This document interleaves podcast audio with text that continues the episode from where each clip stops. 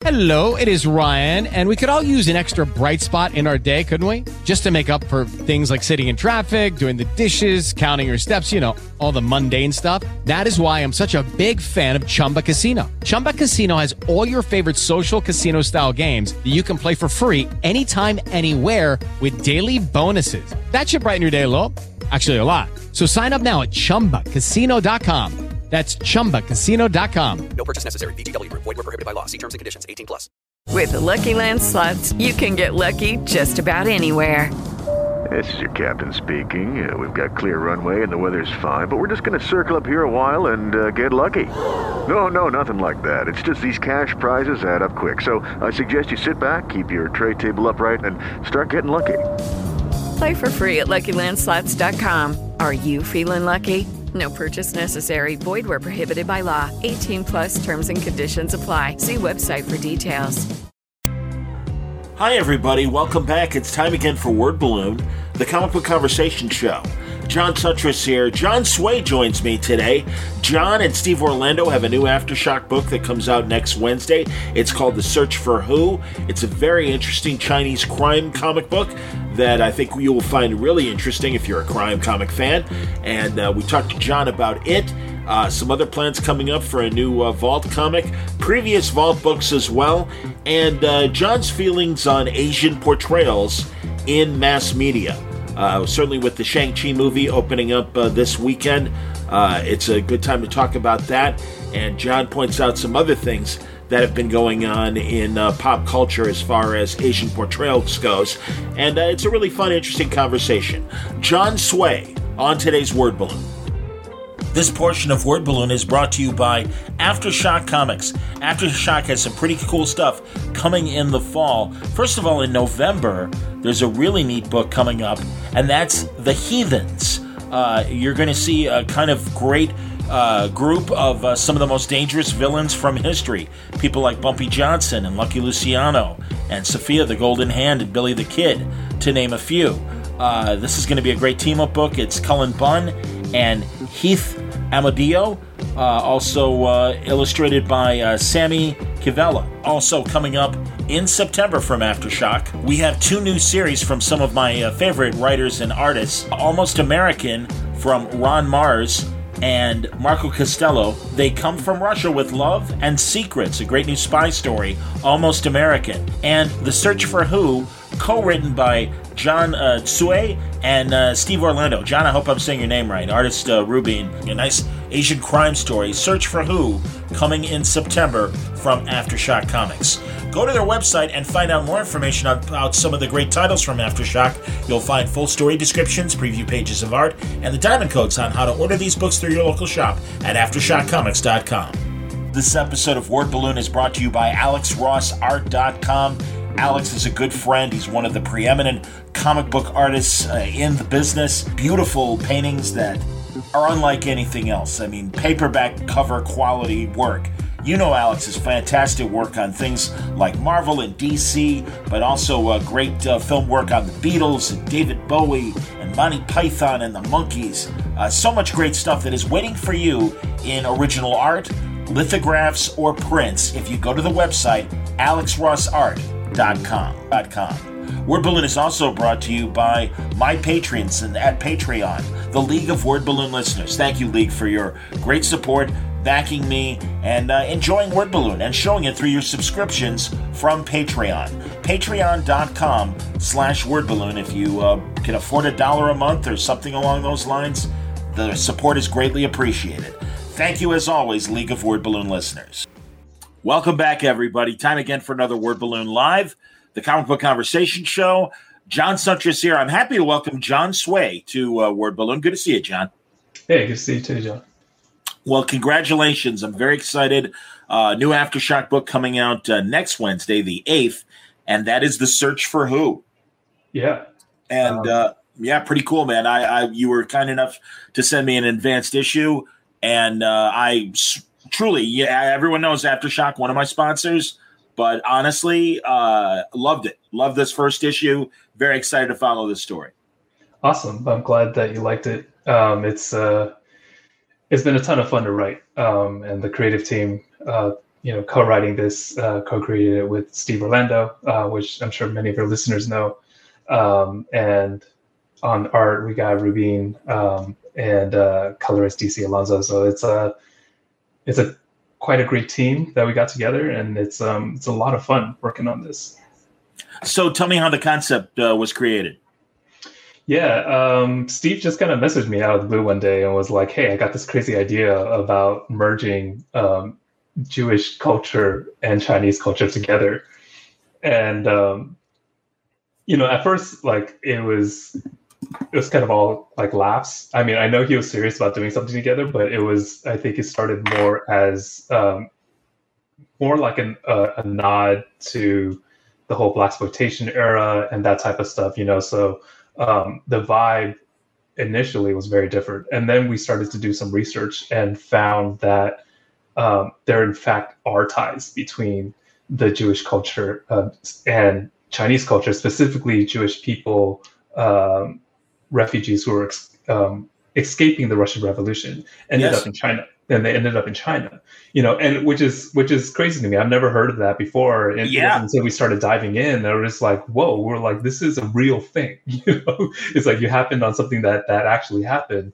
Um, so as we kind of started to do more of the deep diving into the research, we started to kind of see uh, bits of the story there, and just kind of how um, the main character Aaron sees is American, Chinese American, is actually unaware of his um, his Jewish heritage.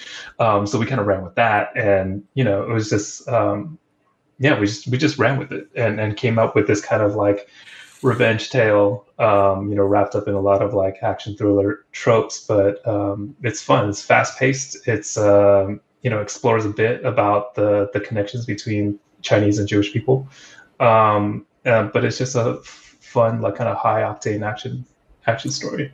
We start off uh, in a war setting, and that kind of explains Aaron's, uh, you know, to put it in. Uh, um, God, now I'm blanking. I was going to be clever and uh, point out uh, that stupid f- movie with um, Qui Gon, uh, the the Star Wars Jedi, um, uh, Liam Neeson. Yeah, You yeah. know those stupid movies of his. His special skills. Oh, yeah, yeah.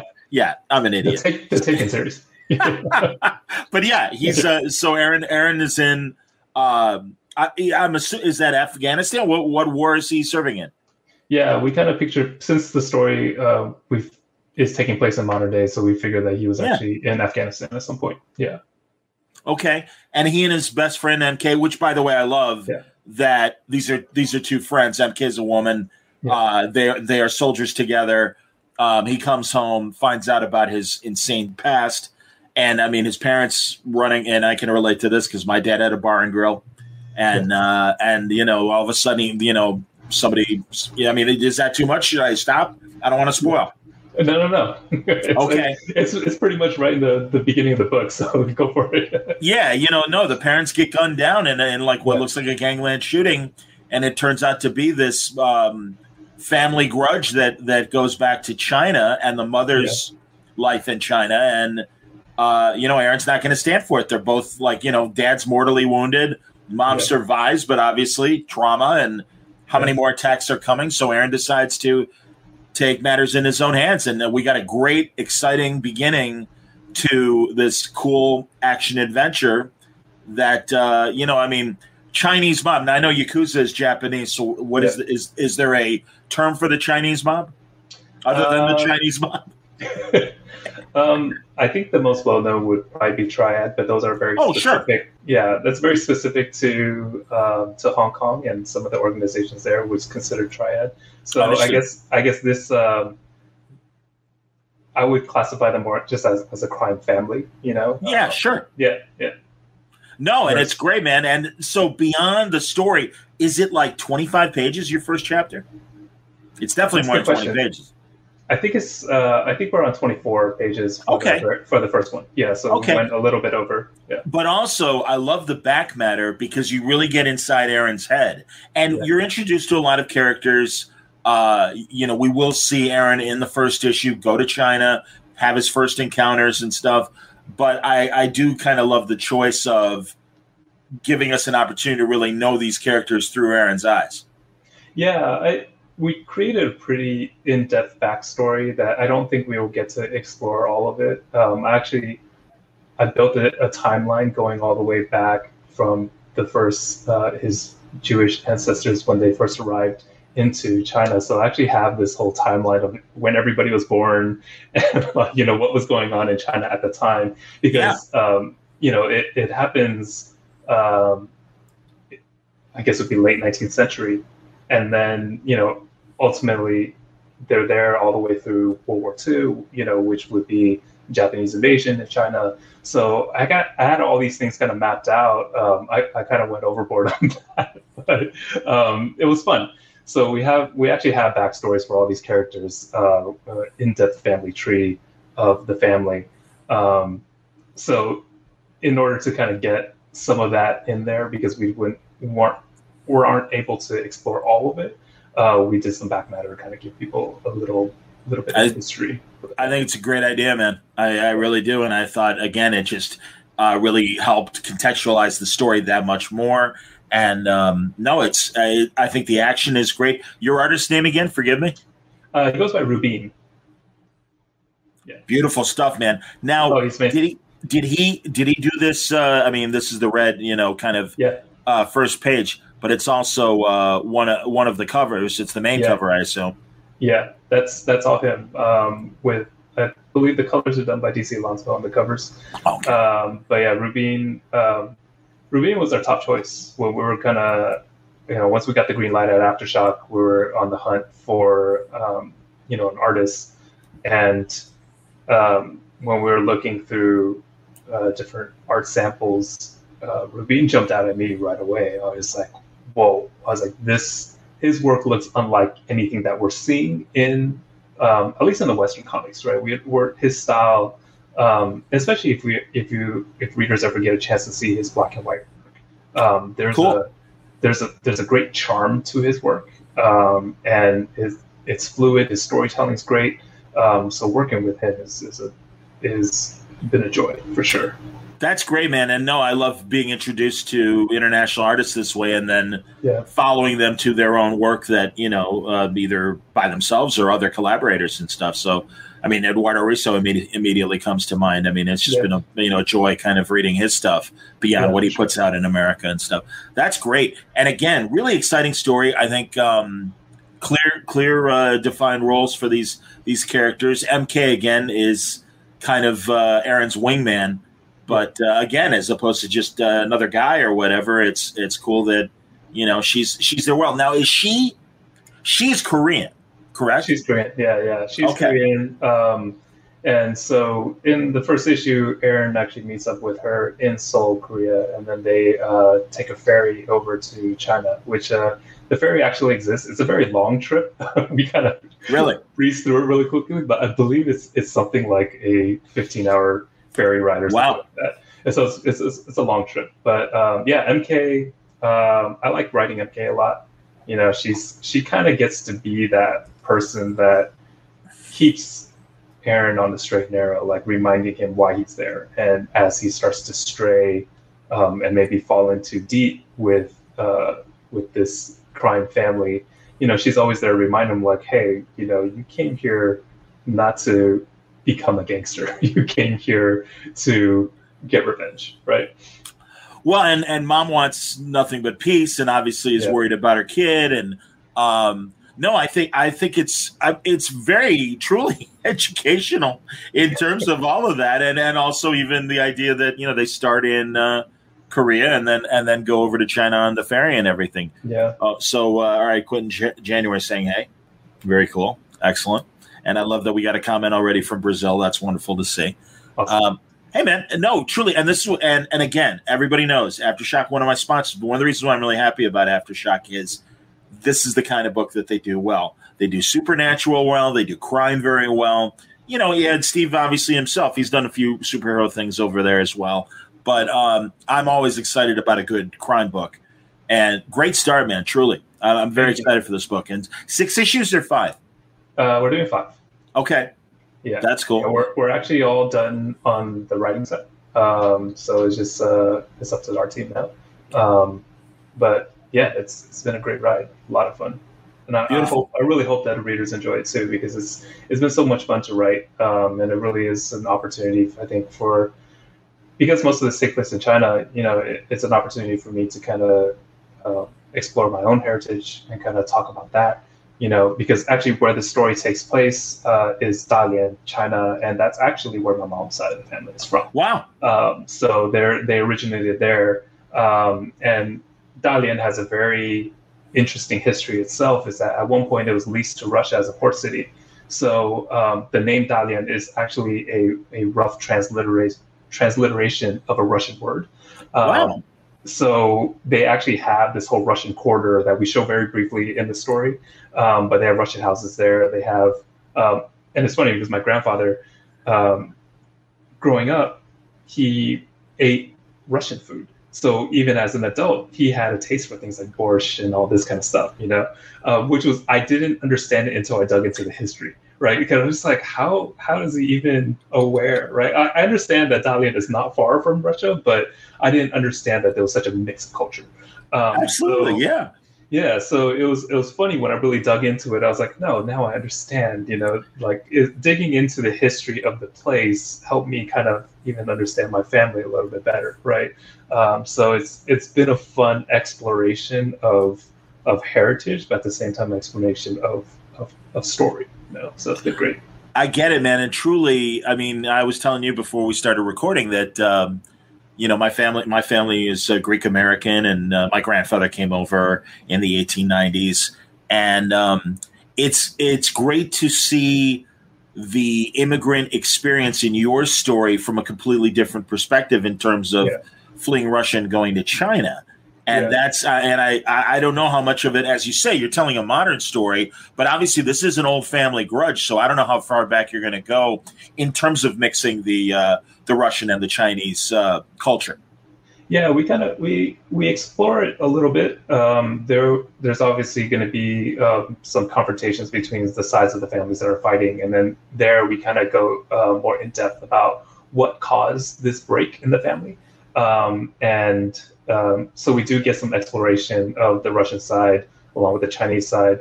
Um, you know, if we were to ever do a follow up to this series, uh, you know, Steve really wants to kind of explore the the Russian Jewish side a little bit more, which I think would be awesome. You know, um, so you know we'll see we'll see how this one does, and then you know maybe in the future we get to dive in a little bit deeper and, and tell the the other side of the story too. And and really, I, I don't know what the situation currently is in China in terms of uh, what kind of mob influence there might still be. But I know again. Um, with my dad and my grandparents and stuff coming to Chicago and I mean there was just this way that immigrants got things done, and a lot of it was under the table. And yeah. I mean, that's that's putting it in some ways nicely, but also to the extreme of violence and everything that you're exploring in your story. And I, yeah. I think that's great because it, it it puts a new spin on a familiar trope. I mean, we've you know, again, people like us, we've grown up, we watch the Godfather movies, we see right. that kind of immigrant experience from the Italian American perspective. But this is great to get the Russo China kind of perspective and that kind of immigrant story. I think that's amazing. Yeah, um, I actually I grew up in my earliest years were spent in Chinatown in San Francisco during the 80s when actually the gangs were still around um, before they all kind of vanished. And my parents had a restaurant there, um, and there were, some of our regular customers were actually gang members. You know, so sure. um, and it, it was very interesting because they were actually quite kind to my family um, there were times when when the uh, territory battles between them got really bad, um, and you know other gangs were kind of invading um, the, the territory and yeah. and just and robbing um, business owners at at like after after hours, right? Because a lot of business owners were leaving the businesses with with bulks of cash, right? Sure, so, absolutely, yeah so what ended up happening was that the, the gangsters that were regular customers was they um, they were meeting my mom at night and you know one of the bosses he was there with with a bunch of his guys and you know all of his guys were all all strapped and carrying you didn't see it but they were wow. they were ready just in case you know wow. they were making sure they would walk into her car make sure that she gets home you know and leave safely you know so the the kind of gang uh, culture and that gang vibe is not something that I'm unfamiliar with. You know, even when the gangs were kind of shut down in um, in San Francisco, that kind of culture still persisted with young Chinese Americans like myself and, just Asian Americans in general. I felt like that grew up around the era that I grew up in. There was this kind of uh, it was territorial. You know, you didn't go to parts of the city that you weren't familiar with alone um, because you'd just be asking for trouble if you did. Um, you know, you always kind of you always made sure you met up with your friends before you went anywhere.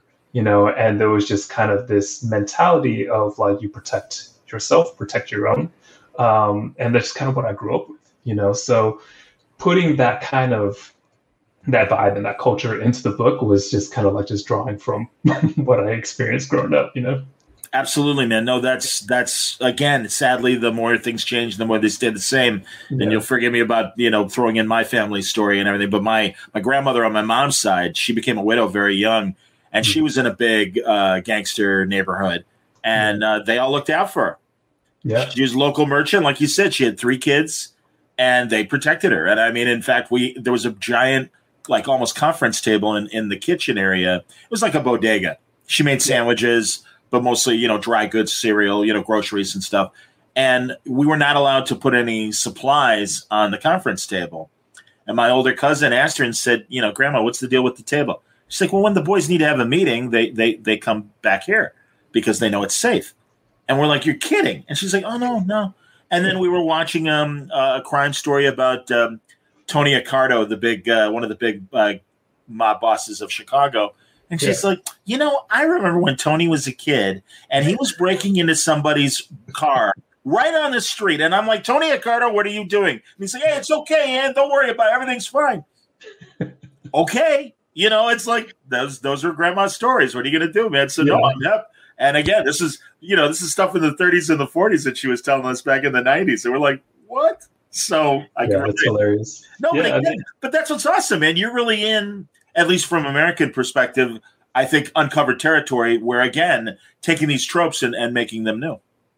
Yeah, um, you know, I, I, think for for like my mom, you know, your grandmother growing up in a time where this this stuff was just a part of life. Right. right. It wasn't it wasn't that they were bad people or anything. They they it just existed around them and you had to survive. You know, my family was one of the lucky ones where we we actually got looked out for right? A lot of people are unfortunate and it didn't have that, you know, yeah, we're, yeah. we're, targets, you know. So yes. I count myself as very lucky that that we were looked out for, you know, and um, but it was just a part of life, you know, and yes. and yeah, I feel like uh, where we are in society now, you know, obviously that it still exists, but it's not.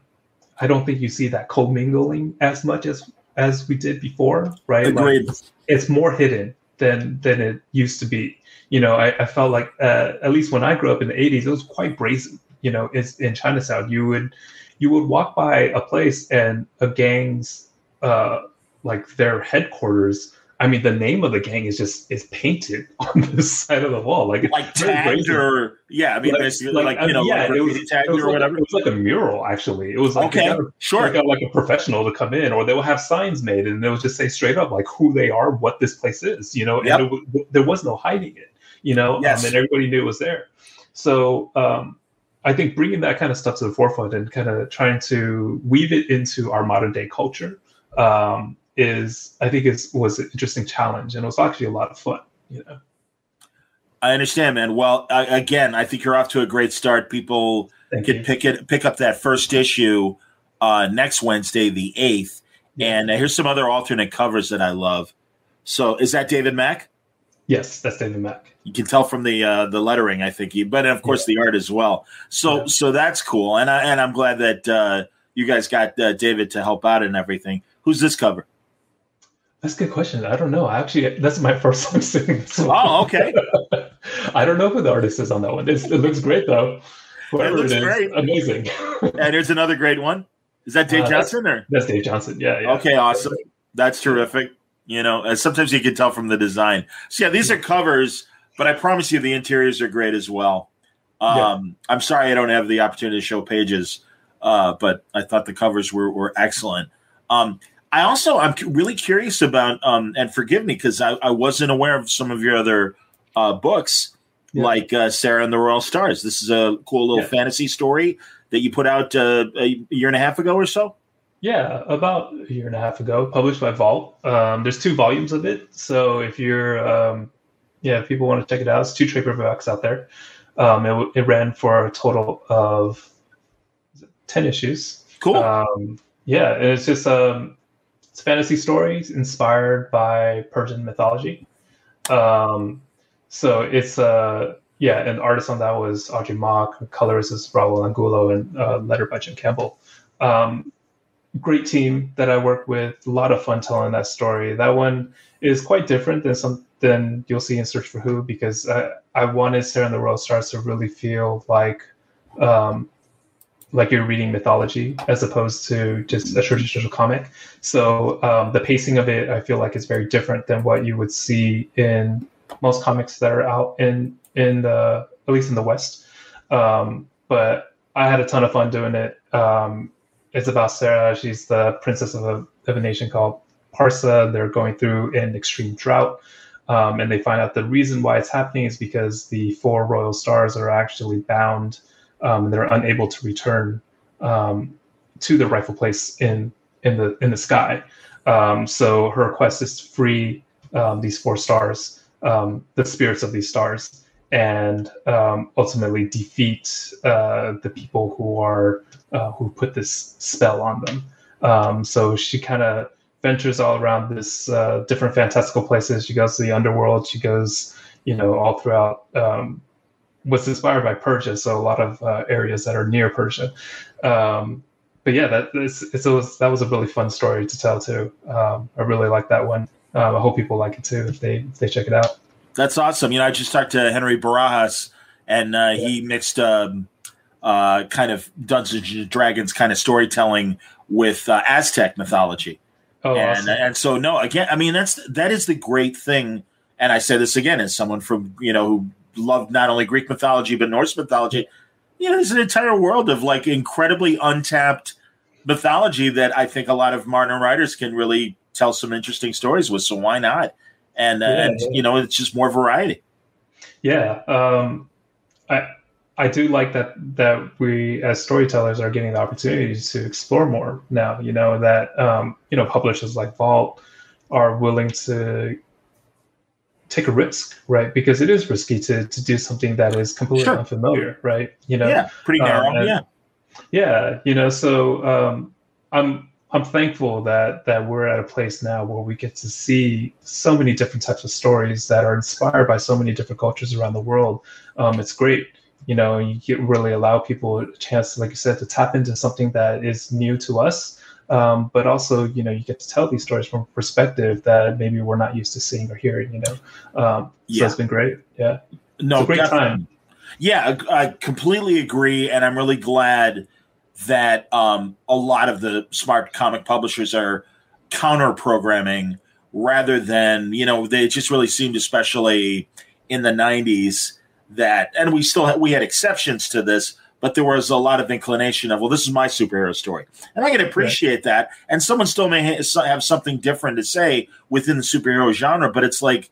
Thank God. I mean, truly, the. I mean, that's what brought me back to comics you know 20 plus years ago in the very late 90s when i'm like wow look at all these genres that are getting respect and and are being you know served well by good storytellers and it's a great new variety that you know it was tough to find the exceptions to superhero stuff when i was growing up and now it's like no it's i mean it, it truly is i agree with everyone else where it's it's a it's a new golden age and i do think there's there's good opportunity there so Yeah, for sure. I mean, it's uh, I'm, I'm thankful for the guys who kind of came after that image era. You know, who really pushed the boundaries in comics. You know, um, guys like Bendis, you know, Brubaker, um, who were telling these stories that you know we hadn't seen um, crime comics in quite a while. Like really take a, a major uh, uh, stance in, in comics for a long time. And crime used to be a huge deal in comics, right? And then just kinda- absolutely superheroes kind of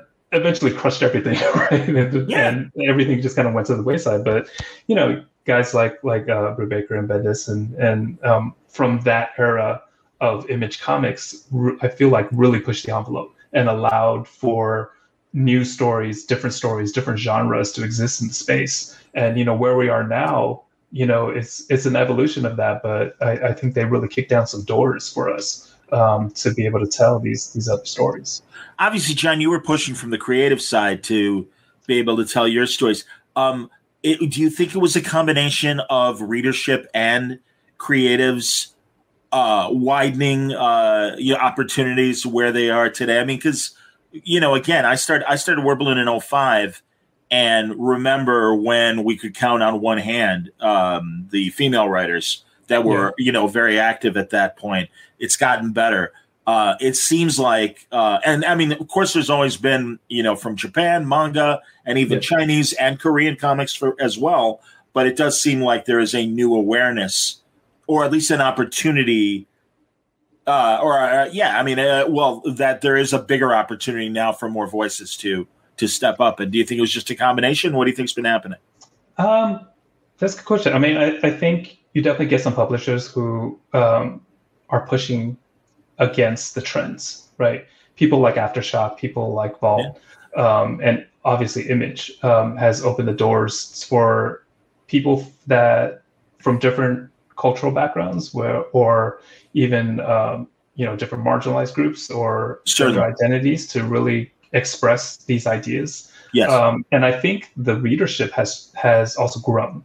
Um, you know, even with uh, with like the prevalence of things like web comics, you know, and just um, things like webtoons and tapas, right? Um, and those those came from South Korea, right? Where That's right. It's, yes, it's sir. The trend, it's the trend to read on your cell phone. You know, it yep. made it very easy access. You know, yep. so um, it made sense that um, it caught on in the West. That we start to see more web comics. That that people who were didn't even know physical comic book stores existed could find their story fixes online, right? And now there's a whole platforms for that. Um, so I think it's definitely opening the, the doors, and the book market has embraced um, graphic novels. You know, so I mean, and we see that in the sales figures, right? I mean, yep. the the monthly print comics don't do nearly as much as the stuff being published by traditional uh, book publishers. You're you right. Know? So um, I think the the audience has grown, um, and the the creators have is opened up for for new creators, people with a different perspective. So I think it's a combination of all those things coming together um, at a great time. You know, it's a great time to be a creator. It's a great time to be a, a, a reader of comics because there's so much to choose from now. You know, it, yes, it's never been more crowded on the virtual yeah. shelf when you include web comics and and and things like that and and like you 100%. said webtoons and tapas and and also these other platforms like panel syndicate where Marcos yep. Martin and Brubaker have been doing stuff, and yeah. uh, others as well. Alex de Campi, I know, is a is a, a panel syndicate uh, creator. Have you thought about uh, the Webtoons Tapas other uh, beyond the direct market publishing for your for your stories? Yeah, I have thought about it. Um, Sera and the Royal Stars actually did end up on Tapas. Uh, Vault had a deal with Tapas where they took a lot of their titles and put it on um, put it on their platform. Um, and it was really interesting looking at uh, because it's a vertical scroll. I was right? going to ask, but, absolutely, man. Yeah, because yeah, the panel sequence changes yeah. when you're scrolling rather than reading a page. So yeah, sure. So, so you can definitely tell that Sera wasn't made for the vertical scroll platform. Um, so it's it's at times it's a little bit of a rough transition, um, but it was really interesting because I feel like the audience is just a very different audience from from people who are into like direct market books. Sure. You know, um, so I definitely have thought about it. Um, I think it's something that I would explore in the future. Um, you know, but I'm also like a very loyal person, so like Vault taking a chance on me, Aftershock taking a chance on me, I kind of feel a, a, sense of loyalty to them too, where you know they're they're willing to give me a platform to tell these stories. You know, I kind of want to uh, make sure that I shoot them my pitches and all that too. You know, just kind of like yeah. you know, uh, they they invested in me and I'm invested in them too. You know, that's awesome. In your uh, in your bio for Search for Hu, uh, you mentioned that you did some work at Bitch Planet, and Ed wanted yeah. to know about uh, the Bitch Planet project from your perspective and any possible future plans in uh, De Landro and Kelly Sue's uh, Bitch Planet world. Yeah, um, it was very cool because uh, it was it was Val um, approached me. I, I, forgot which convention we're at, but he asked me if I would be interested. Uh, I, and I know Val and, and Kelly Sue um, because I had a had a book I have an image called Run Love Kills. So we had. Uh, I'm going to get to that. So yes, I'm glad you mentioned yeah. it. Absolutely, man. So we were at the same uh, Image Expo is where oh. we met, um, and yeah, they just kind of approached me, asked me if I'd be interested. Of course, you know I was interested, and you know is they basically just gave me free reign to tell whatever story I wanted. Um, and at the time um, of my writing, I, w- I had been talking to a lot of my friends who are um, actors of Asian descent, and they were kind of telling me stories about some of the the difficulty that they have landing gigs and some of the the bad stereotypes that get thrown on them and just like the things that they were asked to do as as asian people um, playing these roles um, were typically to to embody stereotypes, you know, and um, the kind sure. of like anger that they had around that, but at the same time, you know, it's a job that puts food on the table, right? It's this really rock and hard place for them, you know. Totally. Um, so that's kind of what the story was centered around. Was I was really inspired by my friends. I just kind of wanted to to um, approach it and, and tackle it head on, but also do it in a way that is true to the Bitch Planet form of like you know this kind of satire, but have a it's almost like an angry satire. You know that yeah yeah yes the the vibe of, of Bitch Planet. So um, I wanted to to kind of go in there and just you know tell a little bit about um, the struggles that you know Asian people do face, um, and I thought it was a great platform for that. And they and Kelly Sue um, and Val were very encouraging. Like, yeah, go for it, do that. You know, so it was it was a great experience. I don't know that I would do anything again in the future because I don't know if they have plans for it. I mean, it's, it's Kelly Sue and, and, and Val's uh, Val's lane. Uh, but if they were to ever ask me um, again, I'd be more than happy to jump back in there. I love them both. They're they're amazing yeah. people, and doesn't surprise me uh, knowing Kel like I do that you know she's like, yeah, go, go, go. I mean, yeah, that's yeah. that's just like a hallmark of all her stuff. And man, I'm so I always say this. I, I felt so bad because for years, I, I, Val's one of the warmest guys I've ever met in comics, yeah. and such a decent, good guy, and beautiful art. And he was doing X Men books, and I, I don't know, man, I just can't help it. I'm not a big X Men guy, and I, you know, I mean, I'd have him on, but I'd be like, oh, Val, please. I'm like, you know, I, the day will come, Val, where you're not doing an X Men book, and I can even gush more about how much I love your stuff. And lo and behold, bitch planet happens, and I'm like, ah, so so thank God. Um, oh, that's funny. Uh, Ed wanted to know. I guess your story's uh, title was Mirror Mirror, and he wondered if you're a Star Trek fan. Dangerous territory, um, uh, John.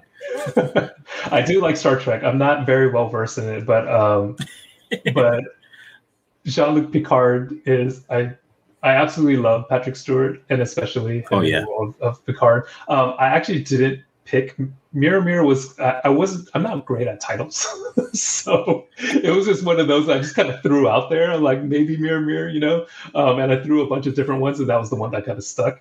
Um, so it wasn't a direct nod to Star Wars, uh, Star Trek, excuse me. No problem. Uh, yeah, yeah. but um, but yeah, now that you mention it, like oh okay, I, I should have saw that one, but it, yeah, it was it wasn't a direct nod, yeah. unintentional. Uh, that's awesome. And now before we get to your image book while we're on the subject as you say you're friends with a bunch of asian actors and stuff. Yeah. Um i i really appreciate it in your twitter feed. Uh, if it was today or earlier uh last week or whenever you posted this great like six minute uh bbc uh television uh short that really talked about how asian culture is portrayed in uh, a lot of dystopian sci-fi future films from yeah. blade runner to Cloud Atlas and the like. So yeah, I'm, I'm really glad you made me aware of that because it was really interesting to watch. And if yeah, if, if you got a minute to expand on that, I'd be interested to hear what you think. Yeah, um, it's it's interesting if you look at Hollywood films um, and even television, right? That incorporates um, any kind of Asian culture in it. Typically, it has to do with a lot of the aesthetics of Asian cultures. Um, sometimes the food, but very rarely do you ever see Asian people um, in these stories, right? It's it's almost as it feels like it's set dressing that it's to, in order to make this world seem a little bit more interesting. It's like, oh, you know, there we got video geishas in the background, right? Or in in the case of something like Firefly, right? Where like the characters will will curse at people in Mandarin in their very broken Chinese, right? Um, Yeah. But you don't actually see Asian people with any speaking lines in Firefly. You don't see them with any speak, um, maybe a few very small speaking lines in Blade Runner. Yeah. That's about it, right?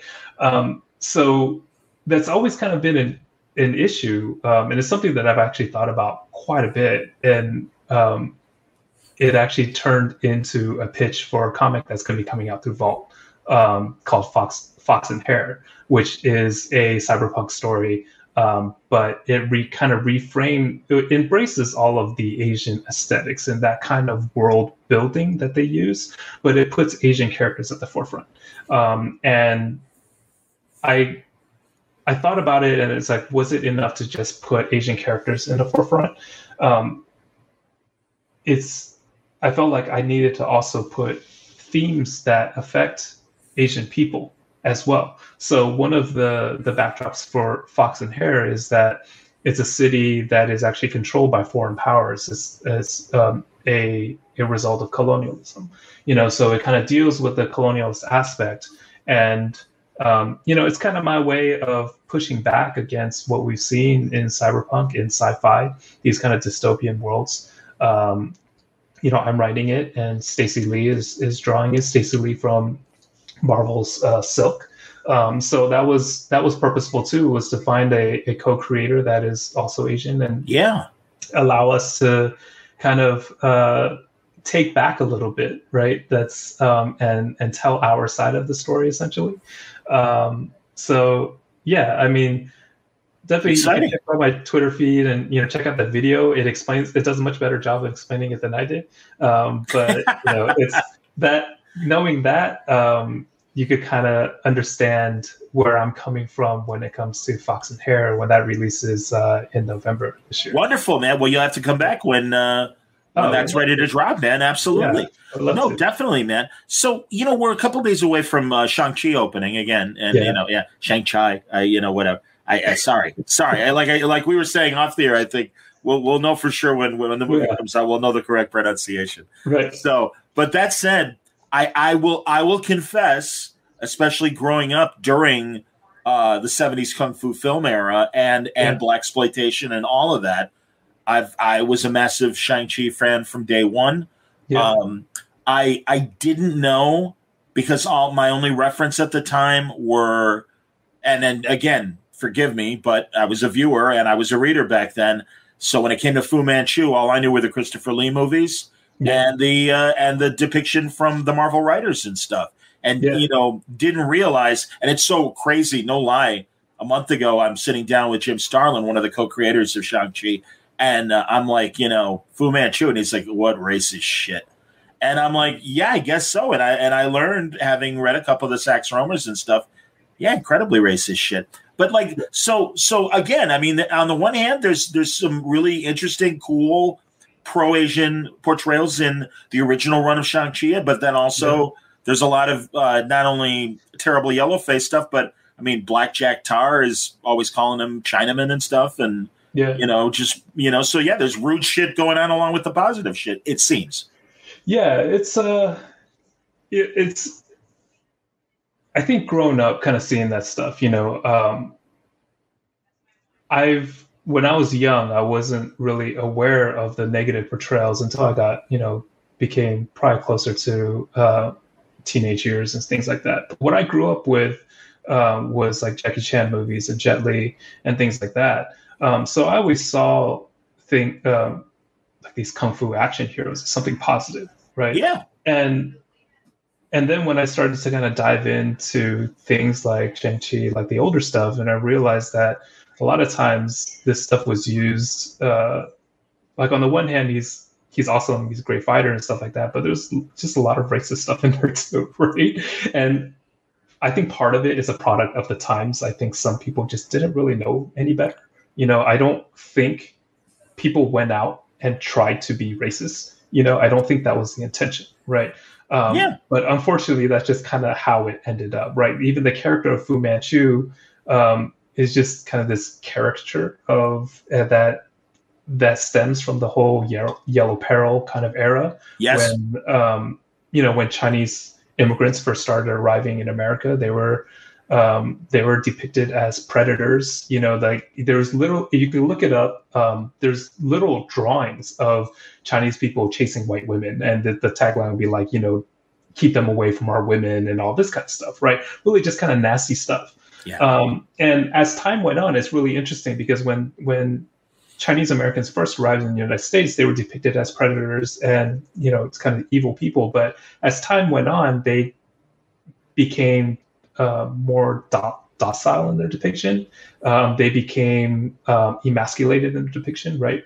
So it it's it's interesting when you look at these things because how malleable these stereotypes are right? All it takes is just a concerted effort by a small group of people to from to go from sexual predator to like emasculated and not a threat, right? And within the span of just maybe a few decades. Yeah, man. No, right? I mean, would would you say like Charlie Chan is an emasculated uh, Asian hero? I realize, and again, forgive me, I know that in the films, never played by an Asian, which is insane. Yeah. Uh, but again, again, from my perspective, kind of a mixed bag because that's where Victor yeah. Sen Young came from and Keye Luke. And I mean, like all his kids were played by Asian actors, and it was like yeah. their first opportunities to kind of show what they could do. Yeah, I think I think Charlie Chan maybe is not emasculated, but he's not threatening, right? And I feel Agreed. like that. Agreed. I feel like that is that seems even now that seems to be kind of the mode that Hollywood likes to to operate in, it's like you have the when an Asian man is at the forefront, um, they usually play these very non-threatening, non-sexual type of roles, right? Um, and I'm not going to throw any actors under the bus, but you you see some some actors have made a career out of that. I feel like a movie like Crazy Rich Asians pushed back on that really really hard, right? Because all the men were really, really good looking, and yeah. they're you know all like really, really fit guys. They're just yep, yep. Pretty much all of them had their shirts off throughout yeah, the movie. A lot of right? good looking women in that movie. yeah, great. Just the entire cast is just filled with good looking, beautiful people. people right? Absolutely, beautiful man. people. But it was and great actors too. I mean, my God, yeah. um, uh, Jesus, shame on me. And I love because I really love Crouching Tiger. Um, Michelle uh, Yeoh. Yeah, Michelle Yeoh. Good God damn it. She's amazing. She's amazing. She's amazing. Yeah. Right. And it's so awesome that she's still like incredible as she's approaching her senior years and it's stuff. Yeah. Still, I mean, because even as much as I tear my hair out in Star Trek fan frustration with Discovery, I love Michelle Yeoh. I'm very happy she's there. I'm glad she's as capable as uh, Jackie Chan has been as he approaches his middle age. So it's so awesome that she's still a badass and everything. And uh, and again, in Crazy Rich Asians, guess what? I could be awesome uh, just being this matriarch as well. Yeah, you know, so I feel like a movie like that was really, I think it was disruptive um, and I'm with you. What yeah. I, I, think that's what I really like about it. You know, it's yeah, it's well a romantic said. comedy. It's a romantic comedy, so it's kind of follows. It's very, safe. Yeah, yeah, it, it is safe in terms of the construction of it, but there are aspects of it that are unsafe, right? There are aspects of it that are disruptive. You know, so um, I think seeing that and it, that's what makes me interested in seeing what Marvel will do with Shang Chi, right? It's kind of like, yeah, okay, um, now that there is some momentum and there is and Crazy Rich Asians prove that there's an audience for for uh, having Asian people at front of the camera and having you know being the stars of the movie. It's very interesting to see what will happen, you know, and how they approach it. I hope they aren't safe with it. You know, I hope it's not just kind of boilerplate um, action film. You know, I hope that there is kind of this uh, this push to really disrupt what we've seen and and and challenge the status quo. You know, I agree. No, and and I mean that was one of the things that I was uh, surprised and pleased about with Falcon and the Winter Soldier, yeah. bringing in the Isaiah Bradley character from the great Marvel story Truth, and uh, just that whole Tuskegee uh, yeah. component that Robert Morales added to the Captain America mythos. And it's like, did not see that coming. Really glad it's there. And yeah, man, I see, obviously, I see Shang-Chi as well as a great opportunity. Uh, and again, for, for pure love of the character, uh, no disrespect to Doug Moench and Gene Day and Paul Gulacy. I'm a massive fan of those guys. As you say, I think unfortunately it was just part of the times. I mean, like yeah. I said, man, I mean, I grew up uh, every other week. It was either Charlie Chan or it was Sherlock Holmes on right. Sunday Sunday afternoons on Chicago television. And again, uh, my perspective always was, and I and certainly as I became an adult could appreciate God, it's a shame an, an Asian never got a chance to play Charlie Chan. But uh, but also, I did kind of like that. Even in the 30s, there was this level of respect from the cops, where it's like, Charlie, thank God you're here. We don't know what the hell's going on with this murder. We need you. And I mean, that just always seemed that kind of buddy. And it was usually usually an Irish guy. Ah, thank God, Charlie, you're here. All right, sit down, help us out. You know, but I and I and I did. I mean, I, again, you know, uh, that's that's my Ellis Island uh, grandparent kind of background, where it's like all. I mean, God, no lie, man. I did not mention this, but it's the truth. My my my father grew up above a Chinese laundry, an apartment in uh above a Chinese laundry. yeah, well, hopefully, you know, I mean, these things always come back around, right? So Yeah. hopefully Charlie Chan gets a gets a second chance, right? And maybe You know, yeah, uh, uh, and I'm sorry, I forget Pornsak's last name, uh, but uh, he did the Good Asian for. yeah, for- yeah, I know Pornsak. Yeah, yeah. What, how do I say his last name again? Forgive me. That's, I'm, I'm going to butcher it too because he's Thai and I'm not. So Okay, all right. Not- I, don't want to butcher it. It's like asking me to like pronounce a Lithuanian name or some shit like that. It's like, yeah, I know they're I know they're really close country wise, but no, I, I can't I can't do it either, man. No, but I mean, really, I love Good Asian for that reason of taking the tropes and and telling the real story instead. So I uh, really, man, I, I think it's unmined territory from an Amer- for an American audience to to really get into. And here, Second Street Marvel wants you to know that uh, he thinks you're awesome. He loves Sera and the Royal Stars. He's getting ready to sit down to read and review Search for You, and he can't wait for Fox and Hare. Well, I, I know you're going to enjoy uh, Search for You, man, because uh, again, I got the advanced look and uh, I dig it. And again, everybody, it is coming out next week. But let's talk about uh, Run, Love, Kill from Image. Yep. That's another one of your series. And I got the cover right here. There it is. cool. So yeah, Yeah. what, obviously there's me- mechanoids in there and everything. But tell me about Run, Love, Kill. What's the story behind that? Is it Run or yeah, it is Run, right? Not not yeah, Buck. run love, run love, Yeah, kill. Run, Love, Kill. Um, yeah.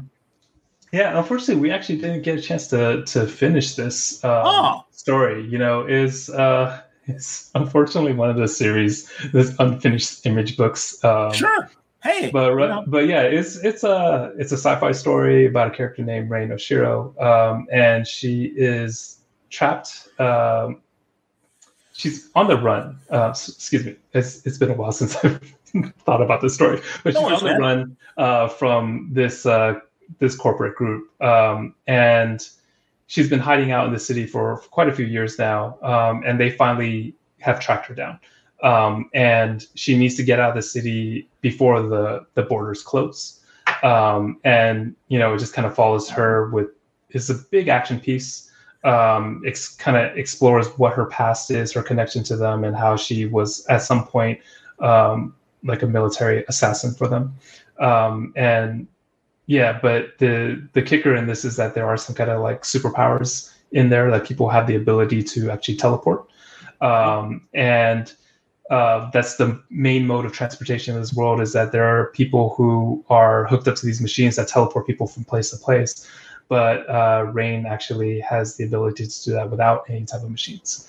Um, so unfortunately, we did uh, four issues. We weren't able to do more, um, but you know, I still have love for the story, and it's um, for the the issues that are out there. If you could get your hands on it, um, it's it's a gorgeous ride. You know, it's a lot of fun. So Well, it looks good, and uh, yeah, I, uh, would you hope to get back to it at some point, or maybe not? Is it uh, you Um, know moving forward?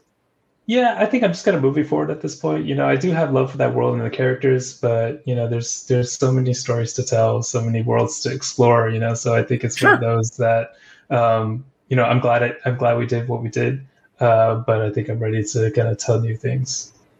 I understand absolutely. Yeah. So Fox and Hare coming up in November, and Yeah. again, search search for Hu begins uh, next week, and Next uh, yeah. you know, yeah, I mean, if you've got your options, I am a big fan of the Dave Johnson cover and the uh, David Mack cover, but uh, this is representing the uh, the regular cover for it as well. But uh, no, top to bottom, man, really, really, really cool story. Anything else coming up that uh, you want to promote, or is it not ready for prime time to talk about stuff?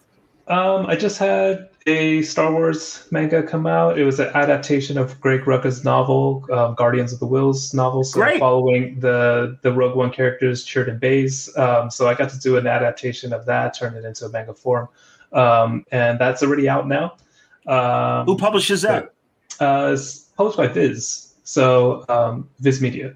So you could get that at bookstores now. Um, and other than that, Search for Hu and Fox and Hare are kind of the main things to keep your eye out for. Sounds good, John. Honestly, great meeting you, and appreciated uh, where our conversation went.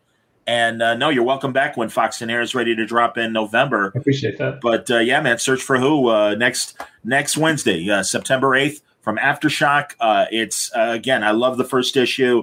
I think you absolutely will be sucked in, not only from the story but uh, the back matter as well.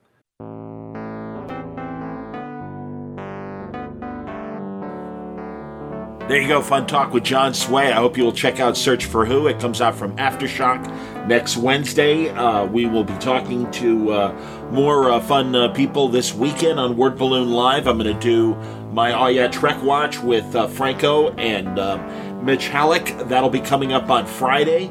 And then on Sunday night, uh, we're doing Captain Video uh, for our next episode of Kinescope. We'll do that live on uh, Sunday evening at 9.30 Pacific. I hope you'll join us. Uh, that's going to be really cool. Captain Video, what a weird, interesting show. I mean, you hear about it, it sounds great, and then you watch it, and my God, you want to talk about crude television from 1949 in terms of production and the way they lay out the show. It's insane. And I hope you'll watch a couple episodes. They're available on YouTube.